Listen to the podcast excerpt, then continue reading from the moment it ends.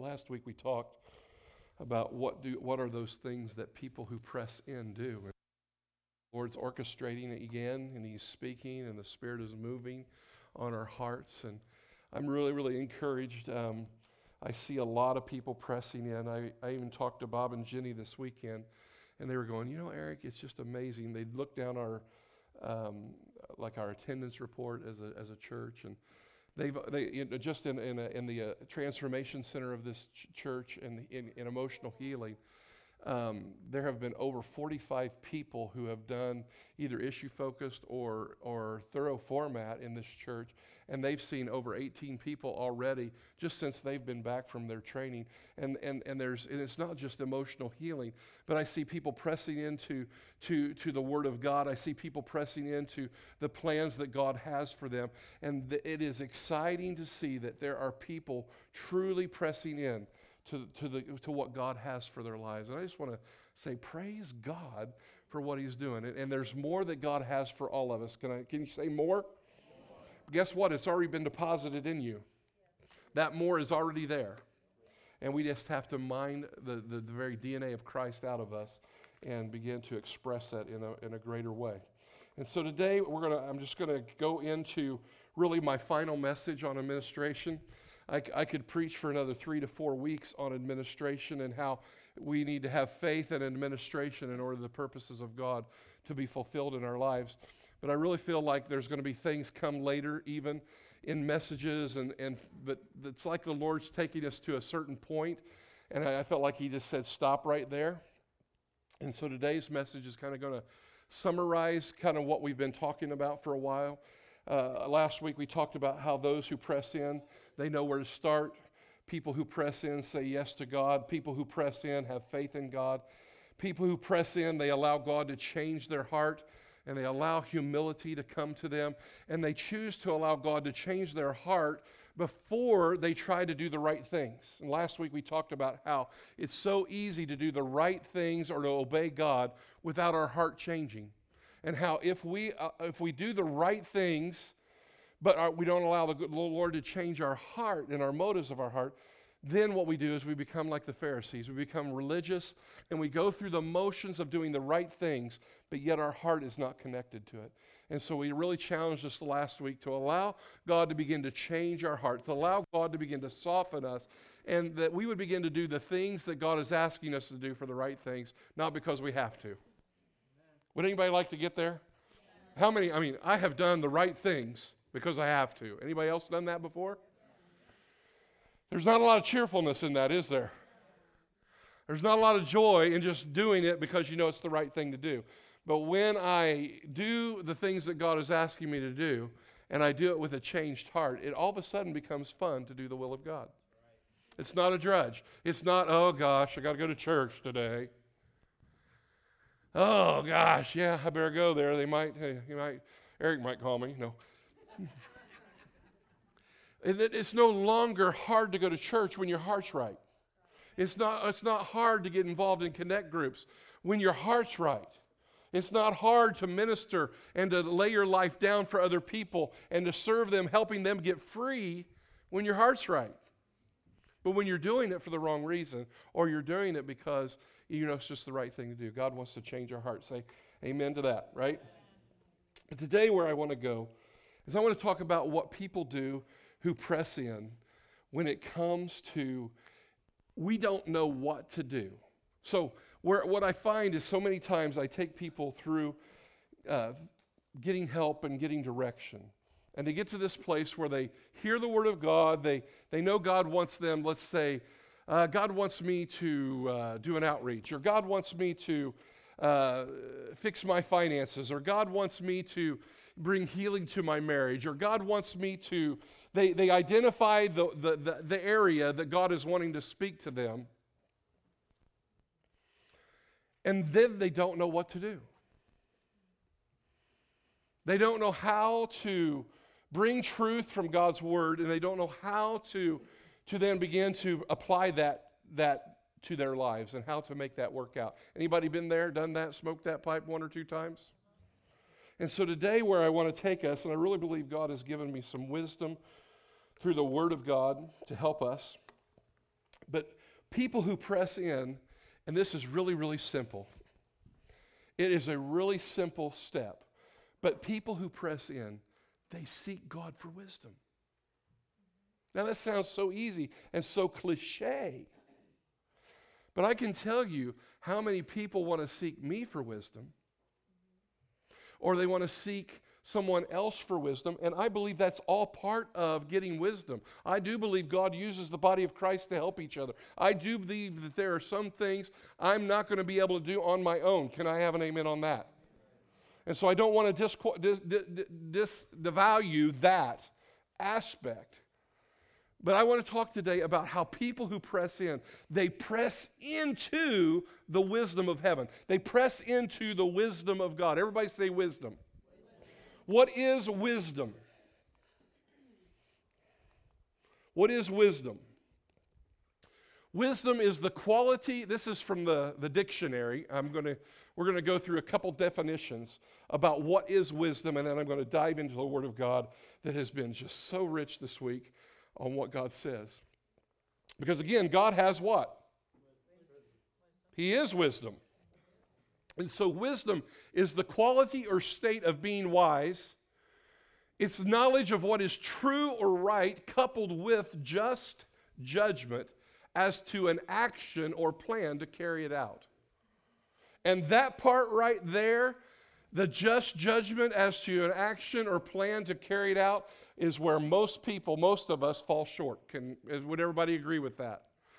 See, I can know it's wisdom to get on a budget.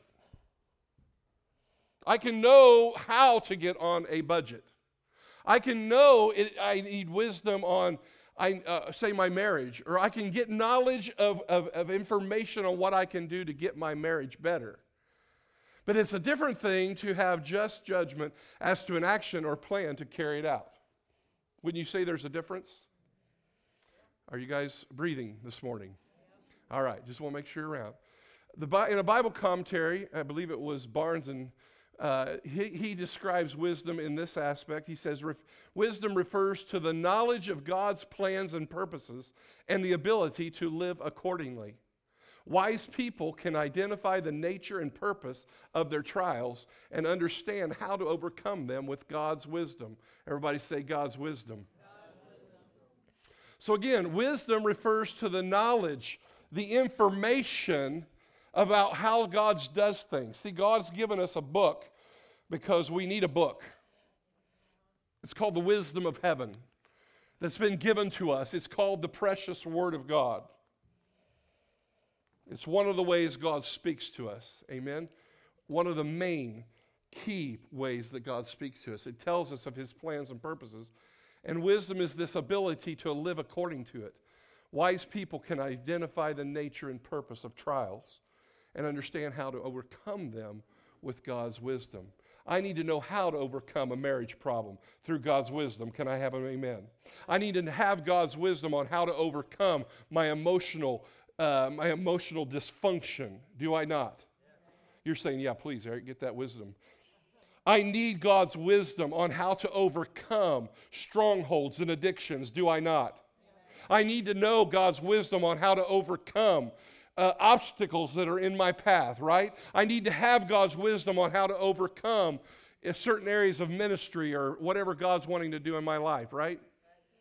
And so, another simplified uh, definition of wisdom that I put is the discernment between right and wrong with the right application to carry it out.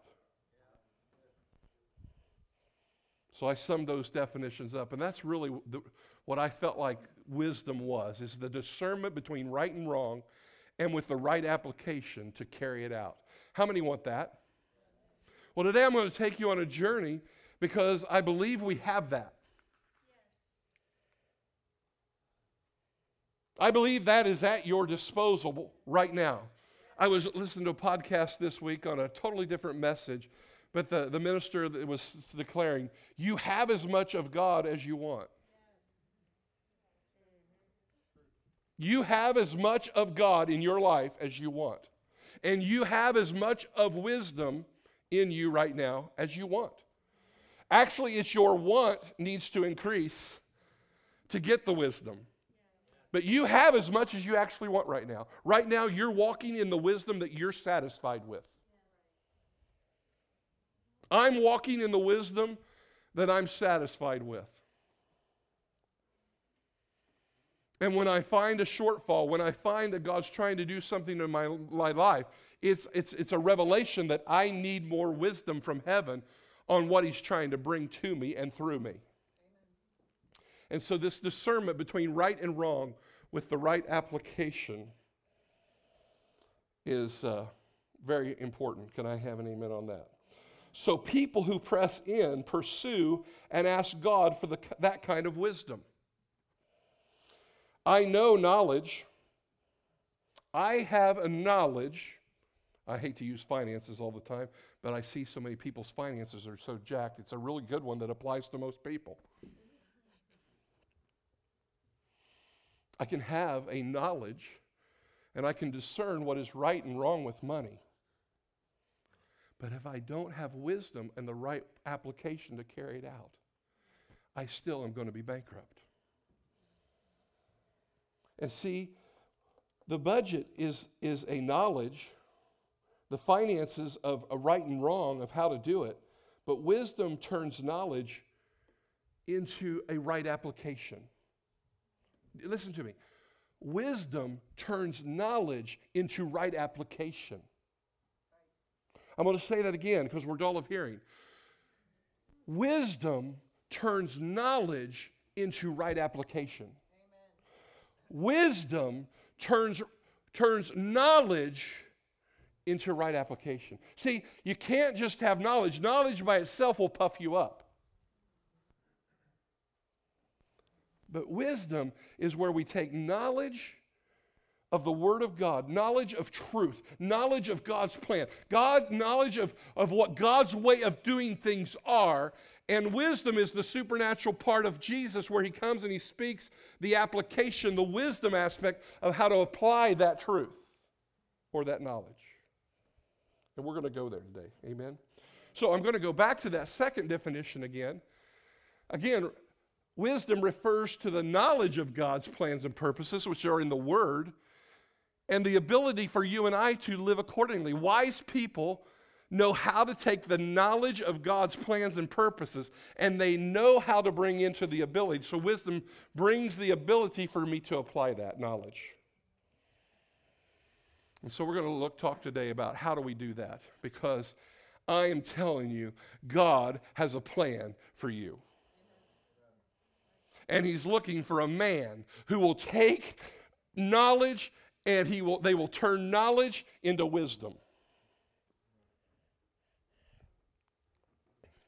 And so, how do we do that? James, we're going to look at James. James is, a, we're going to spend some time in James today. If you have your Bible, go there. Before you read that, I'm going to wait just a second. James chapter 1 is where we're going. But people who press in, they are urgently looking and asking God for what to do. Everybody say, What do I do, God? They are pressing into what God's plan and His way is. James talks about this in his letter to the church, and so we're going to look at this. And here's what I want to say. In, in, when James is writing this book to the church in Jerusalem, what is taking place in their lives? What is taking place in the church right now is the church has been, has been dispersed throughout the region. They are being persecuted. They are being beaten, they are being, uh, they are being persecuted for the gospel of Jesus Christ. But, but salvation and everything, there is an explosion of people getting saved, but they are really being radically persecuted. Many are in danger of their lives, and, and James is writing to the church and he's saying, I'm going to bring you some encouragement. I'm going to give you some wisdom as to what is going on with the trials and the d- junk that you're going through, and I'm going to show you what you need to do with that. And so James, I love the book of James. He was a he was a pastor and he had a pastor's heart. So he's the brother of Jesus, and uh, we're going to see what he says. So here's what James says in chapter 1, verses 5 through 8. If any of you lacks wisdom, I think that applies to all of us. Okay, is anybody left out in that? So this scripture applies to us today, right? If any of you lacks wisdom, is anybody needing wisdom on a decision or direction in your life today? Every one of us. If any of you lacks wisdom, James says, you should ask God, who gives generously to all without finding fault. Aren't you glad God doesn't look at the fault and the mistakes in your life? That a condition of wisdom is not, I'm in sin, and if I'm in sin, I can't have wisdom. That my shortcomings in my life doesn't disqualify me for wisdom.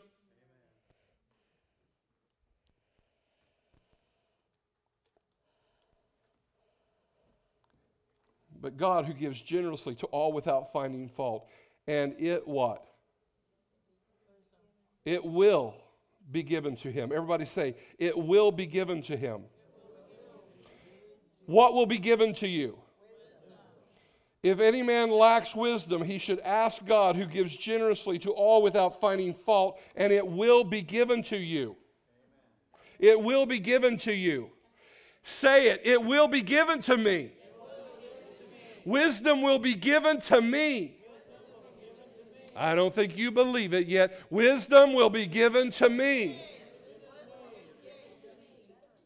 If I ask, wisdom will be given to me. I will know what to do. But, the next scripture says, but when you ask, you must believe and not doubt.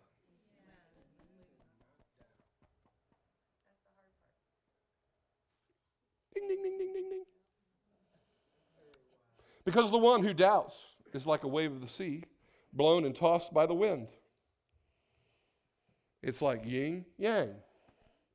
It's like, I know what to do, I don't know what to do. I know what to do, I don't know what to do. I don't know whether to make my kids do this. I don't know whether to make them do this. I don't know whether to do this with them. I don't know. I don't know what battle to pick. I don't know what thing to do. I don't know whether to do this or to do that. Anybody been there? Eric, were you at my house this morning?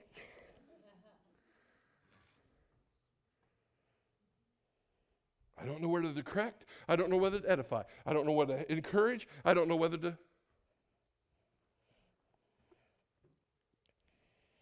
But when you ask, you must believe and not doubt, because the one who doubts is like a wave of the sea blown and tossed by the wind. That person should not expect to receive anything. That's pretty bold. If you don't believe, then you shouldn't expect. If you don't have faith that God's going to give wisdom,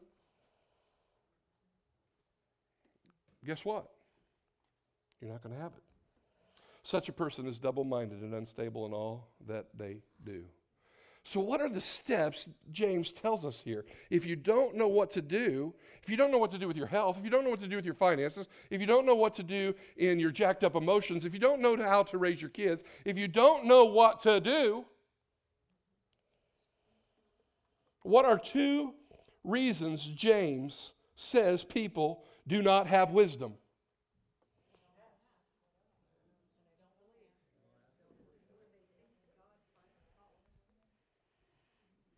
What are the two reasons people do not know what to do? Why do people not have dis- wisdom? James says there's two. You don't ask, and you don't believe. So if you're here today and you don't know the plan that God has for you, you don't know what to do, you don't know the steps that God wants to administrate your life with, he, you don't know the steps that you need to take. The reason you don't know is you don't ask and you don't believe. What do you think about that?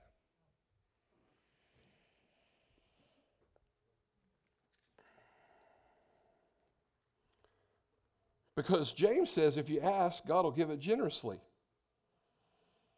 James says if you have faith and are convinced and settled in your heart, and you're standing under the title deed and you know it's yours, you know you can have it, he says you'll have it. So the condition here to receive wisdom is we must ask and we must believe, right? And so people who press in, what do they do? They ask him pretty doggone simple. Hey, Eric, this is a really deep truth. Man, that's deep. No, it's real simple. Faith, believing, asking, and wisdom comes. You must believe that he gives wisdom and he gives it generously. So if any man lacks wisdom, he should ask God. And he must believe. Well, that's two things there. So the two reasons why people don't know what to do, and according to James, is that not asking and not believing. And you won't know what God's plan of administration is for you. You won't know the steps that you need to do to change your heart. You won't have a clue how to change your heart if you're not asking God to change your heart and you're not believing God will change your heart. Ah. But people who press in ask and believe. You'll know the steps to turn around. And people who press in, they ask and they seek and they knock and they press in. And James says there's a third secret. You want to know the third secret why James says that people don't know what wisdom is? There's actually three, and it's not in this passage. It's a little later in, the, in, the, in, in James. It's in James 4 3. Then he talks about, well, you don't have because you don't, you don't ask. There it is again. What? We don't ask. And when you do ask, you don't receive because you ask with wrong motives. That you may spend what you get on your what? Pleasures. So now he's saying you don't ask, you don't believe, and then when you do ask, you ask with wrong motives. Because you ask with selfish motive. And I'm going, dang, God. Okay, where are my motives, Jack? And that's kind of where we went a little bit last week is Lord, purify my heart. Lord, change my heart that my heart wants what you want. Right? So James says if you don't have right motives, you don't receive. If you don't ask, you don't receive. And if you don't believe, you don't receive. Now, I realize that James, in this passage in James chapter 4, he is talking about relational conflict. He is talking about problems in relationships. But the principle applies to asking God for wisdom and help. Can I have an amen on that? You have not because you do not ask, and when you ask, you do not receive because of wrong motives. And it's about us serving our own pleasures and our own desires. And so I've been asking in my own heart, as I've been warring in my own life and asking God for wisdom for areas in my own life, I've been asking God, God, show me where my motivations are selfish. Show me where it's about me rather than about you. Has anybody else been doing that?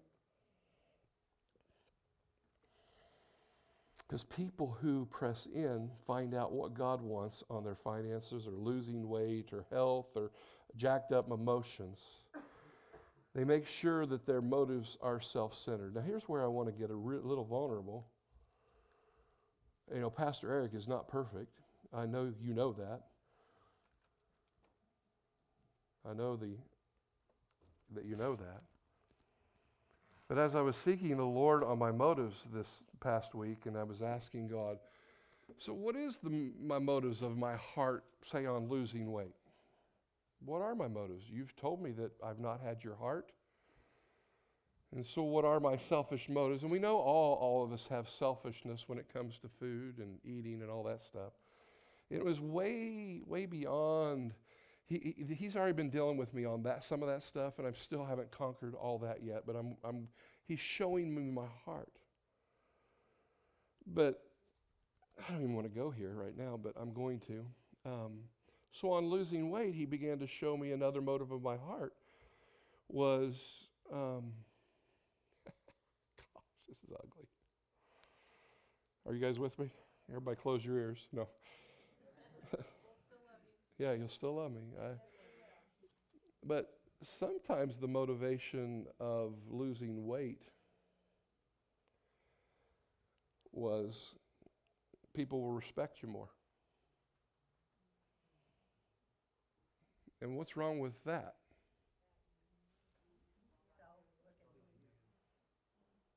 They'll respect your leadership more. I said, That's in my heart? Uh, yeah. So it's still about self. So even my motives of losing weight, you know, some people's motives of lo- losing weight. I mean, there's a guy that used to help me lo- work out, and dear God, I didn't want to work out with him. You know why I didn't want to work out with him? He wanted me to look like Atlas.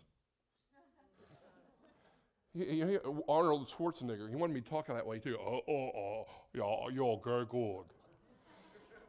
He had a vision of my body looking different than what I wanted it to look. And there was a vanity that he wanted for me that made me go, ah.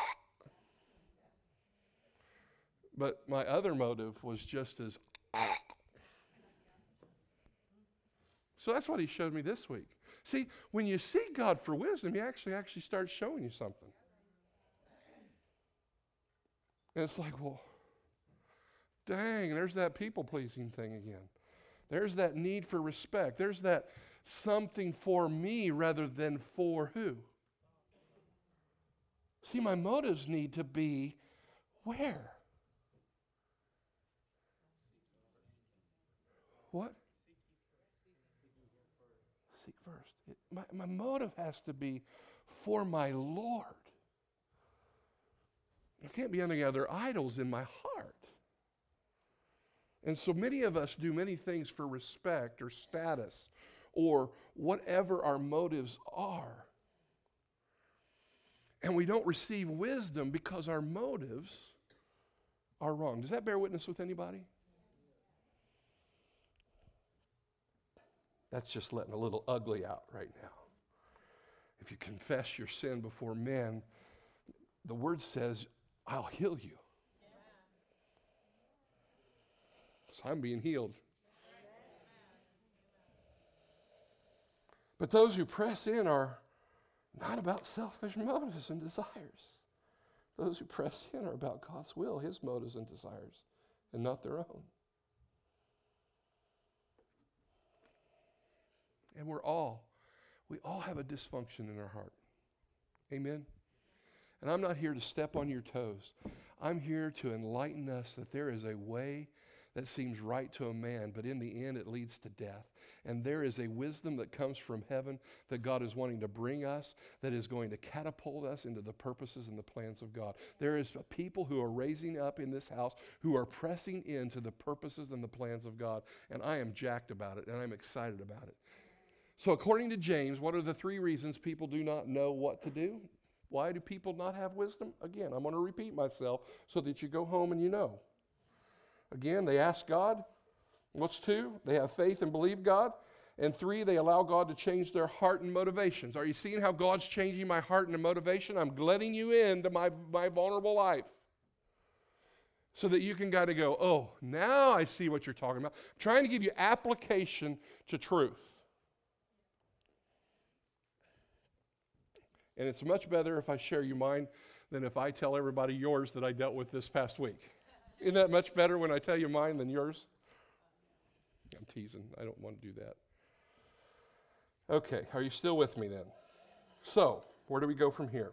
So, where I want to look at is let's look at now Solomon's life. Because who was Solomon? He was the king, and what did he ask for? What did Solomon ask for? Wisdom. Wisdom. So, well, let's look at Solomon's life and let's look at the motives and how did he ask for wisdom and what do these three things play out in his life as to believing, receiving, asking, and the motivations of his heart. You want to see into this, this, this scripture really jacked me, and I hope it jacks you more than it jacked me. Okay, so let's, so those are the three things. Let's keep going. For in 1 Kings 3, verse 11, this is what God says to Solomon. Since you have asked for wisdom, and not for long life or wealth for what? Nor have asked for the death of your enemies, but for discernment in what? What? That's what we've been talking about. That faith in administering justice is what we're called to, and we have to minister the justice of the Lord in our own lives. He says, Because you've asked for discernment in administering justice, I will do what you have asked. I will give you a wise and discerning heart. Solomon asked, Solomon believed, and Solomon didn't have his motives jacked up. What was his motives for? They were for God and the people of God. Let's, let's look at this in that passage. It is powerful, powerful, powerful. Because here's what God does God goes to Solomon and he says this to him He says, Ask for whatever you want me to give you. How would you like for God to come and knock on your heart? Donna, ask me for anything you want and I'll give it to you. What would most people ask for? Money. Money. What else would they ask for? Health. What else would they ask for?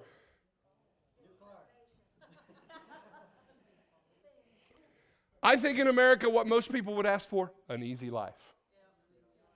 Make it easy. Make no problems come my way. Make it easy for me. But Solomon does something different. Listen to Solomon's listen to Solomon's words. I love it. Here's what he says to God. I am only a child. I do not know how to carry out my duties. God, your servant is here. So give your servant a discerning heart. Change my heart. Give me a discerning heart. Change my heart, God, so that my heart's like yours. Give me a discerning heart to govern your people and to distinguish between right and wrong. When I saw what Solomon was asking for, he was asking, I want your plans, your ways, your purpose. Now, I know Solomon made mistakes later, but the reason God gave him wisdom the reason God showed him how to administer justice. Now, you ought to go study the life of Solomon. It is cool what he administered. Solomon built the temple, and he did it to the exact way that God wanted him to build that temple. He built the house of God, he administered God's justice, the right way of doing things. But he had humility. I don't know what I'm doing, God. I don't have a clue, Papa. I don't know how to proceed. Solomon didn't know what to do. So, how is it that we, as the people of God, how is it that we cultivate wisdom? What are you seeing in the life of Solomon in this example? He wasn't after his own self. But because he wasn't after his own self, he was about seeking first the kingdom of God. He was about doing things God's way over his own. He was wanting the wisdom and counsel of heaven. He was seeking God and saying, Oh God, I am a mere man. I don't know what to do. How many people in the body, the people who press in, they don't know what to do. They don't have it all figured out. God uses the weak things of this world to confound the wise. But here's what we do in America we don't know what to do, we Google it.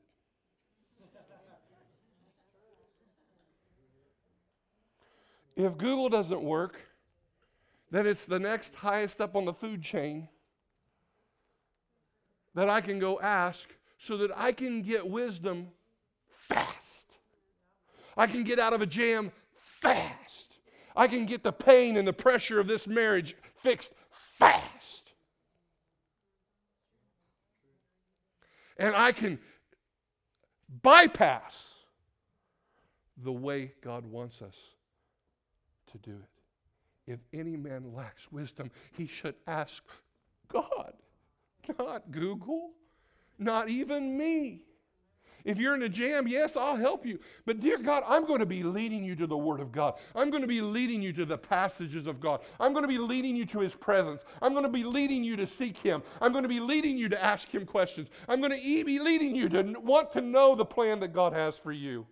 I am not your salvation. I'm not. I'm just a help. I am a under shepherd.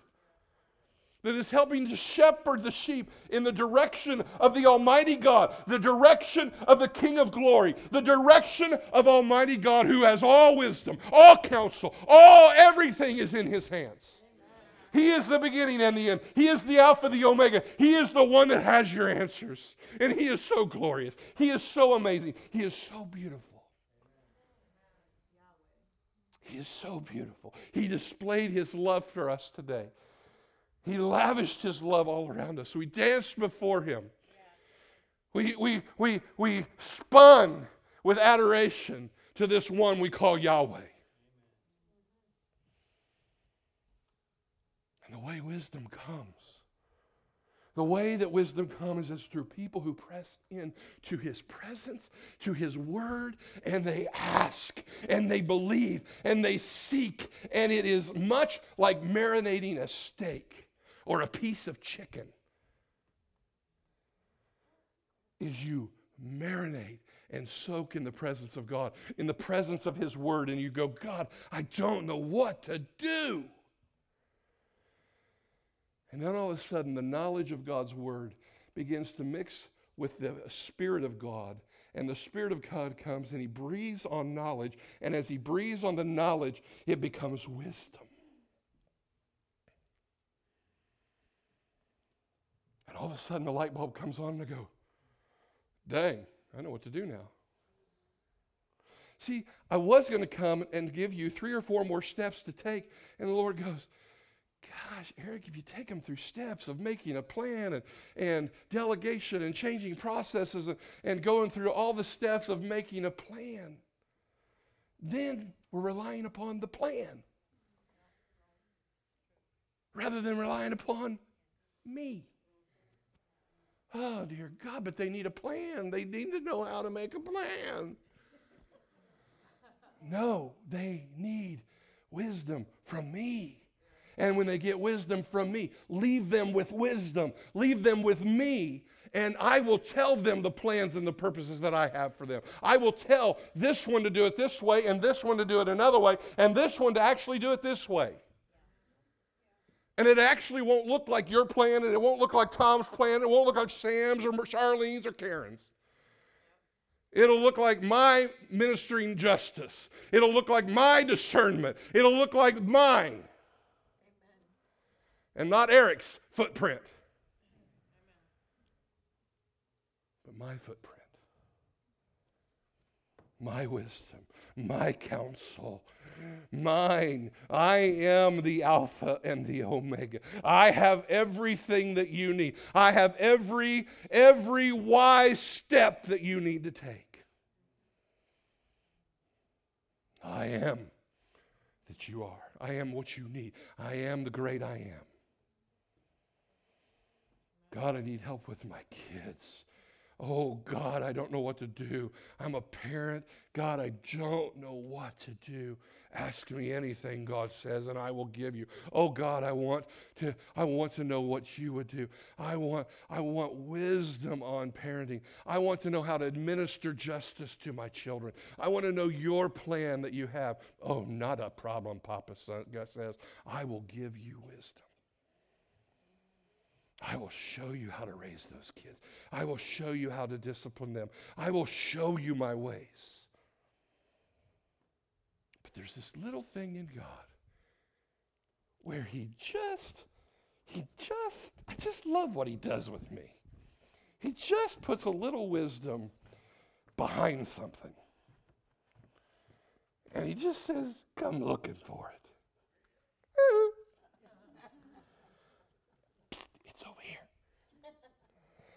Hide and seek. Papa's it. And he does this thing about just concealing wisdom, concealing revelation just a little bit, not to tease us, but to interest you, to say, come over here a little bit. Let me show you something. It's like when I read the word and I go, hmm, wow, there's something there he's wanting me to show. Now I can I can bypass that thought and just go on with my day, or I can go, hmm, you're hiding something behind door number two. What is it, Papa?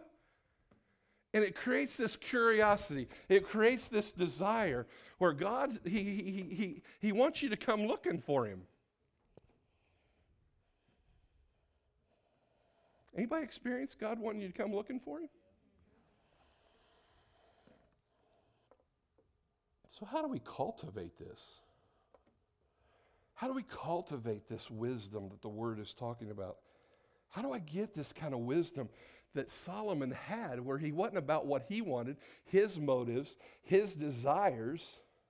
It's really kind of cool how God gave him everything anyway. God ended up giving him all kinds of wealth and all kinds of stuff, and he made his leadership powerful.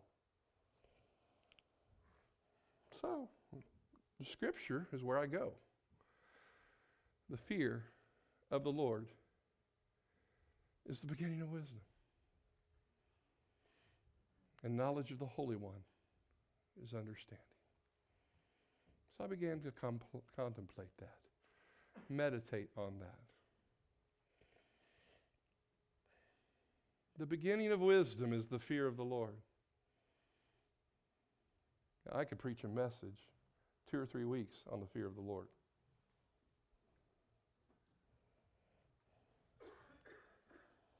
And what the fear of the Lord is. And we could add, add this as number four. We could say you have to ask, you have to believe, you have to get your motives right. And we could say number four is you got to have the fear of the Lord. I could go step five and step six and step seven, and, and you could go home and check it off. Step two, checked it off. Step three, motives, not a problem. Up, oh, come back to motives, check. Oh, come back to motives. And we could check them off.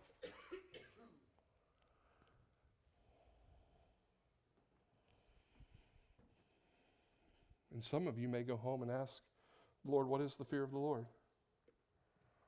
I'm not preaching about it today. I am preaching that it begins with the fear of the Lord, and we need to understand what the fear of God is. And most of us have more fear of man than we do have fear of God. We care more, we reverence more what people think of us rather than what God thinks. I mean, when we were dancing up here this morning, I could remember dancing at Ball State University. My junior year in college, I was a RA. And I had to lead the dance. I had to organize the dance because of activities. And I have never been a dancer, ask Karen. and I mean, she'll, she'll tell, tell you this. We joke about it every now and then. I had these white painter pants on, this red polo shirt. When my baby left me. ouch. No. and I did dance out there like a fool. And dancing of the world's all about drawing attention to yourself. Dancing before God's all about Him. It's a totally different thing what Mike was talking about. But she did spot me. And it wasn't my dancing that attracted her, her, her to me, I promise you. But that was her first encounter with Eric Kaler.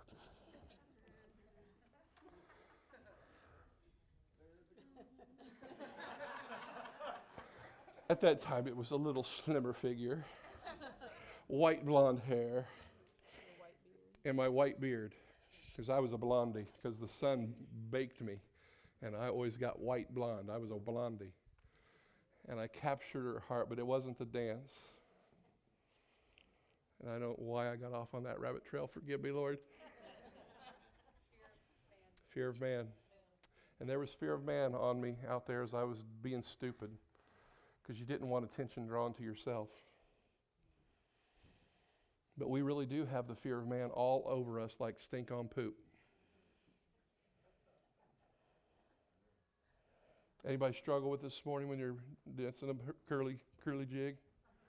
Worried about what's going to shake and what's not going to shake? or fall, yeah.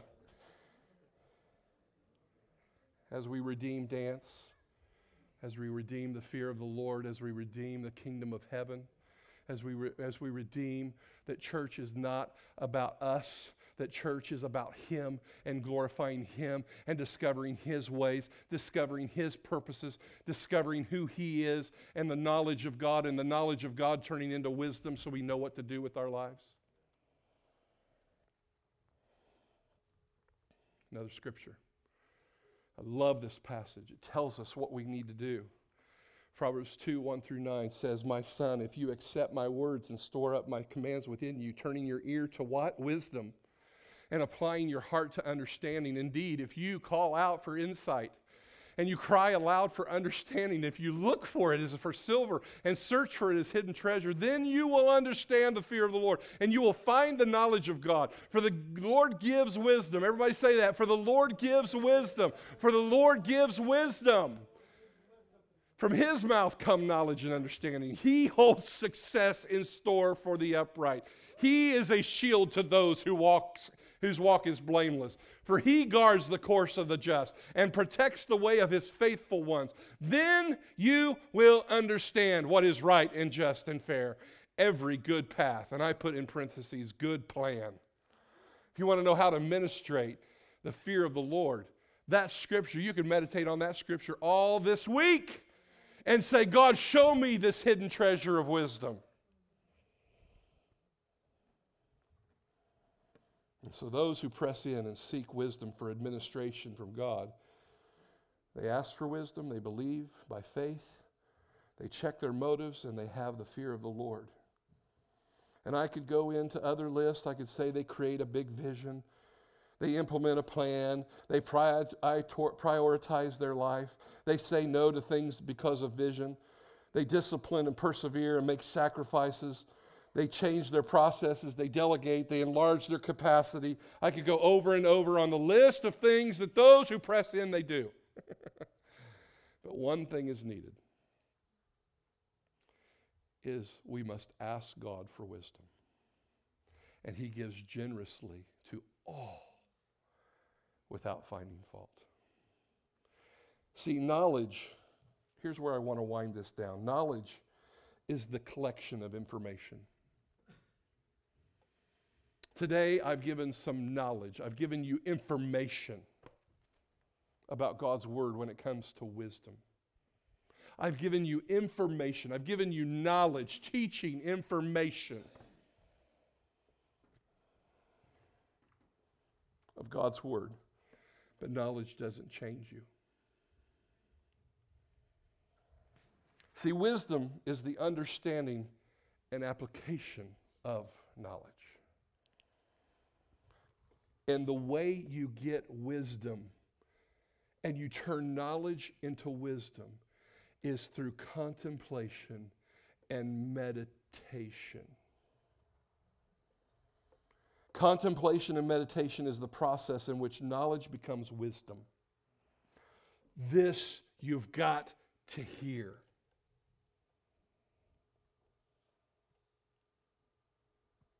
Contemplation and meditation and prayer is the process by which knowledge becomes wisdom. There is nothing I can do to make you get this wisdom. There is no steps I can give you to bring an administrative plan to your life if you don't add prayer, meditation, and contemplation of knowledge that when we contemplate and we meditate, I, I preached a message many years ago, and, and, and, and the, the three points that I made in that message is meditation brings revelation, revelation brings transformation. Meditation brings revelation, revelation brings transformation.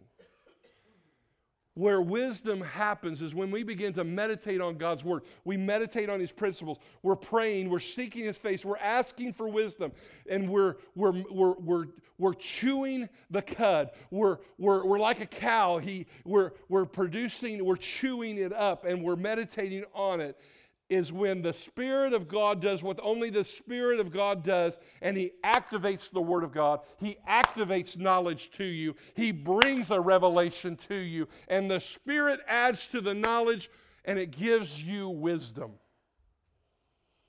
And my friends, that doesn't happen in most people's lives. Ouch.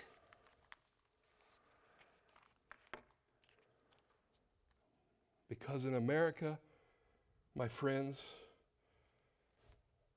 we have a quick answer for everything.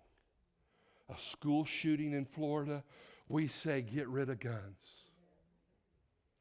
And man pukes his wisdom, and man pukes what he thinks is the right way to correct that problem.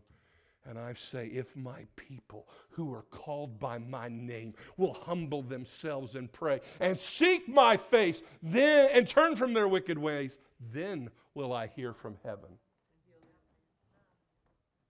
And a nation needs to turn back to God. This nation has lost her safety because they've lost her God, their, her God. And you can say guns, and you can say mental health, and you can say all the world's wisdom.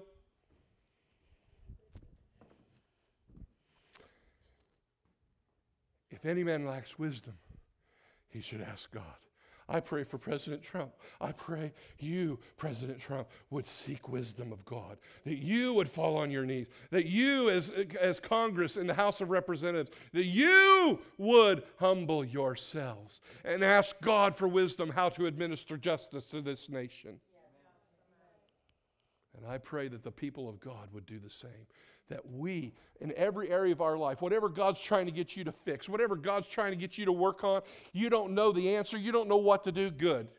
Because I know someone who does. And we've got to put faith and administration to our ministries.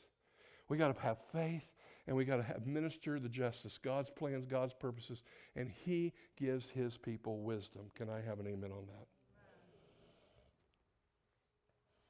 So if any man lacks wisdom, he should ask God.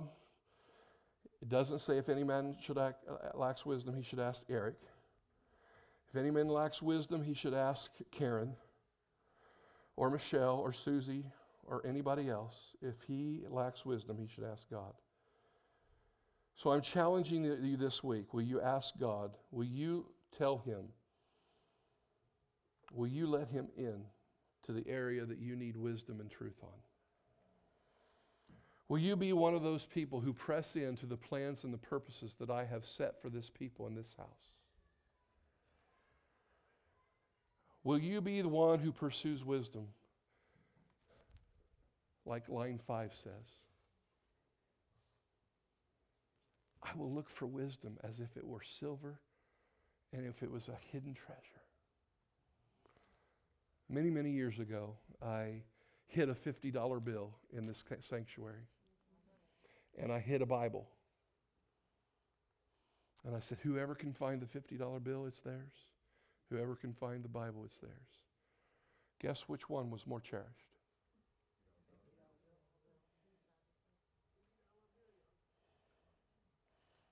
When the person found the $50 bill, I got the $50 bill. The counsel of the living God sits on the dust shelves of the American church. We say we don't understand it. We say we don't get it. We say, and yes, you need to be filled with the Spirit, and God needs to fill you with His presence. But it has become a boring book in America.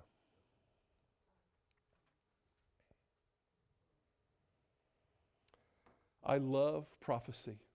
I love hearing the Word of God. I love hearing what God is saying today.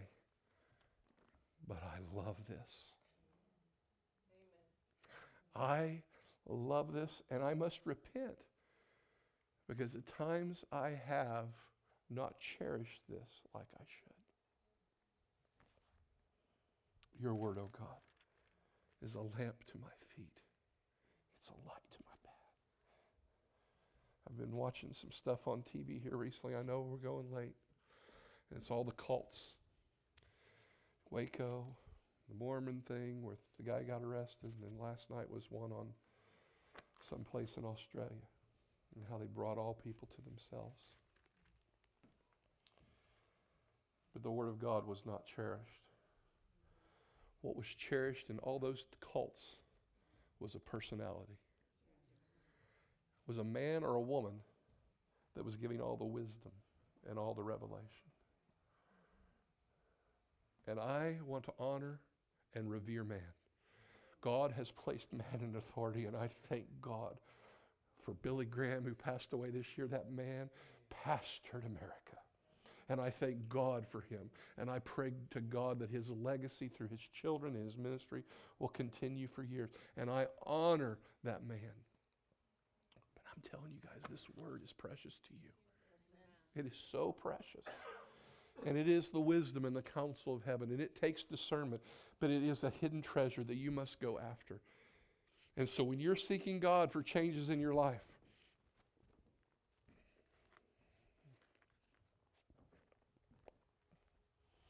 come and eat, come and dine, come and seek my face as if it were treasure.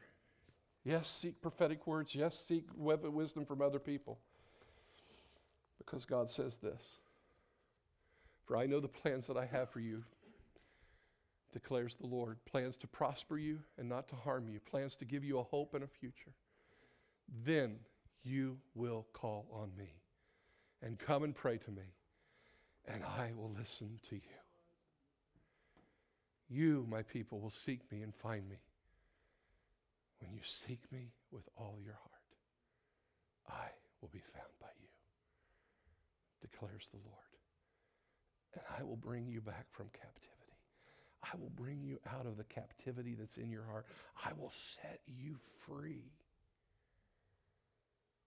If any man lacks wisdom, he should ask. He should believe. He should allow God to change his motives. He must have fear of the Lord. And he must press in to God's word and his plan. And he must seek it as if it were hidden treasure. Let us stand.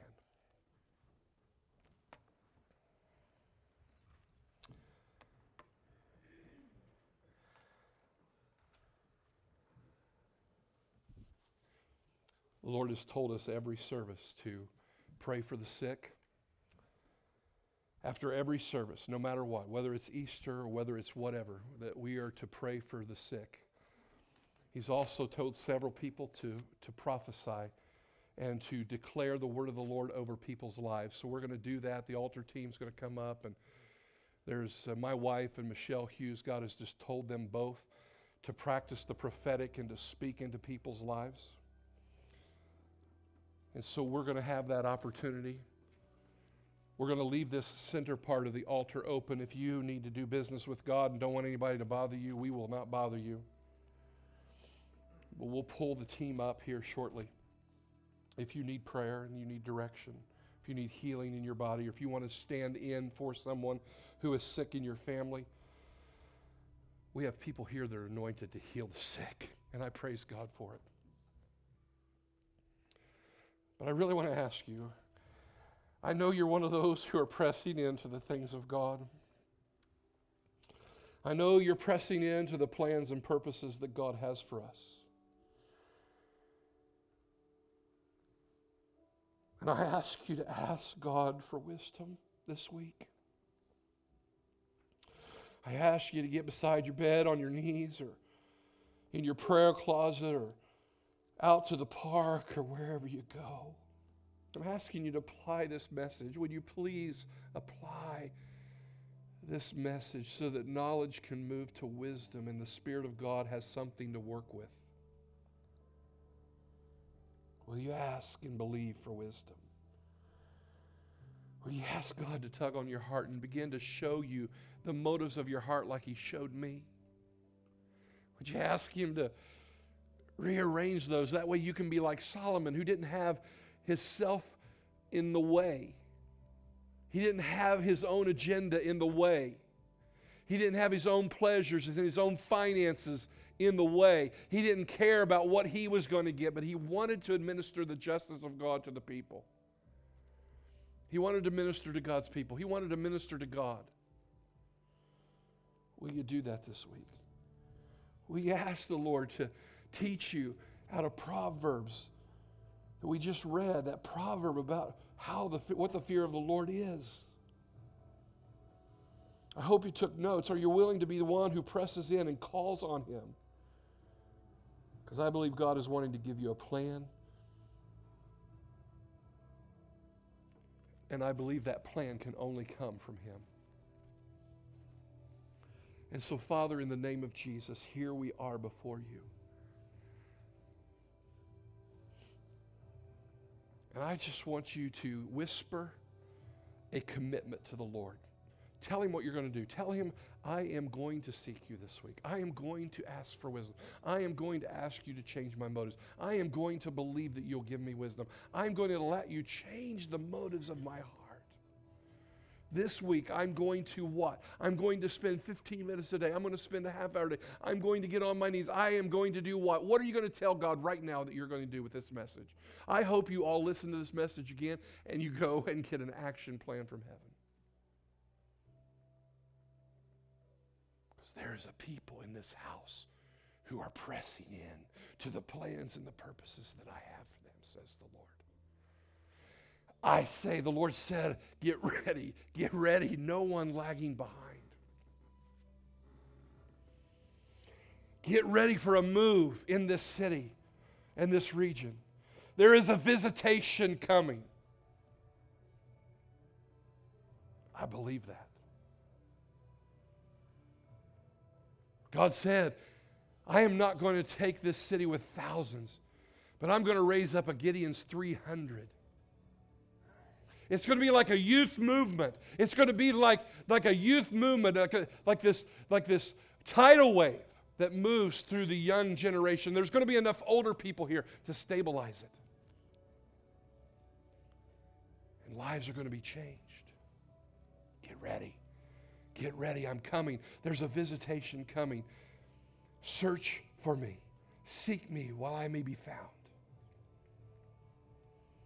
and I will give you wisdom on what to administrate in your life. I will show you how to heal your marriage. I will show you how to heal your finances. I will show you how to get your house in order. I will show you how to be a war horse. For I know the plans that I have for you, says the Lord. Come and seek my wisdom, and I will be found by you. Father, I thank you for that. And Father, we give you the glory, the honor, and the praise. Change our hearts, change our motives. And Father, we're going to press into your plans and your purposes in Jesus'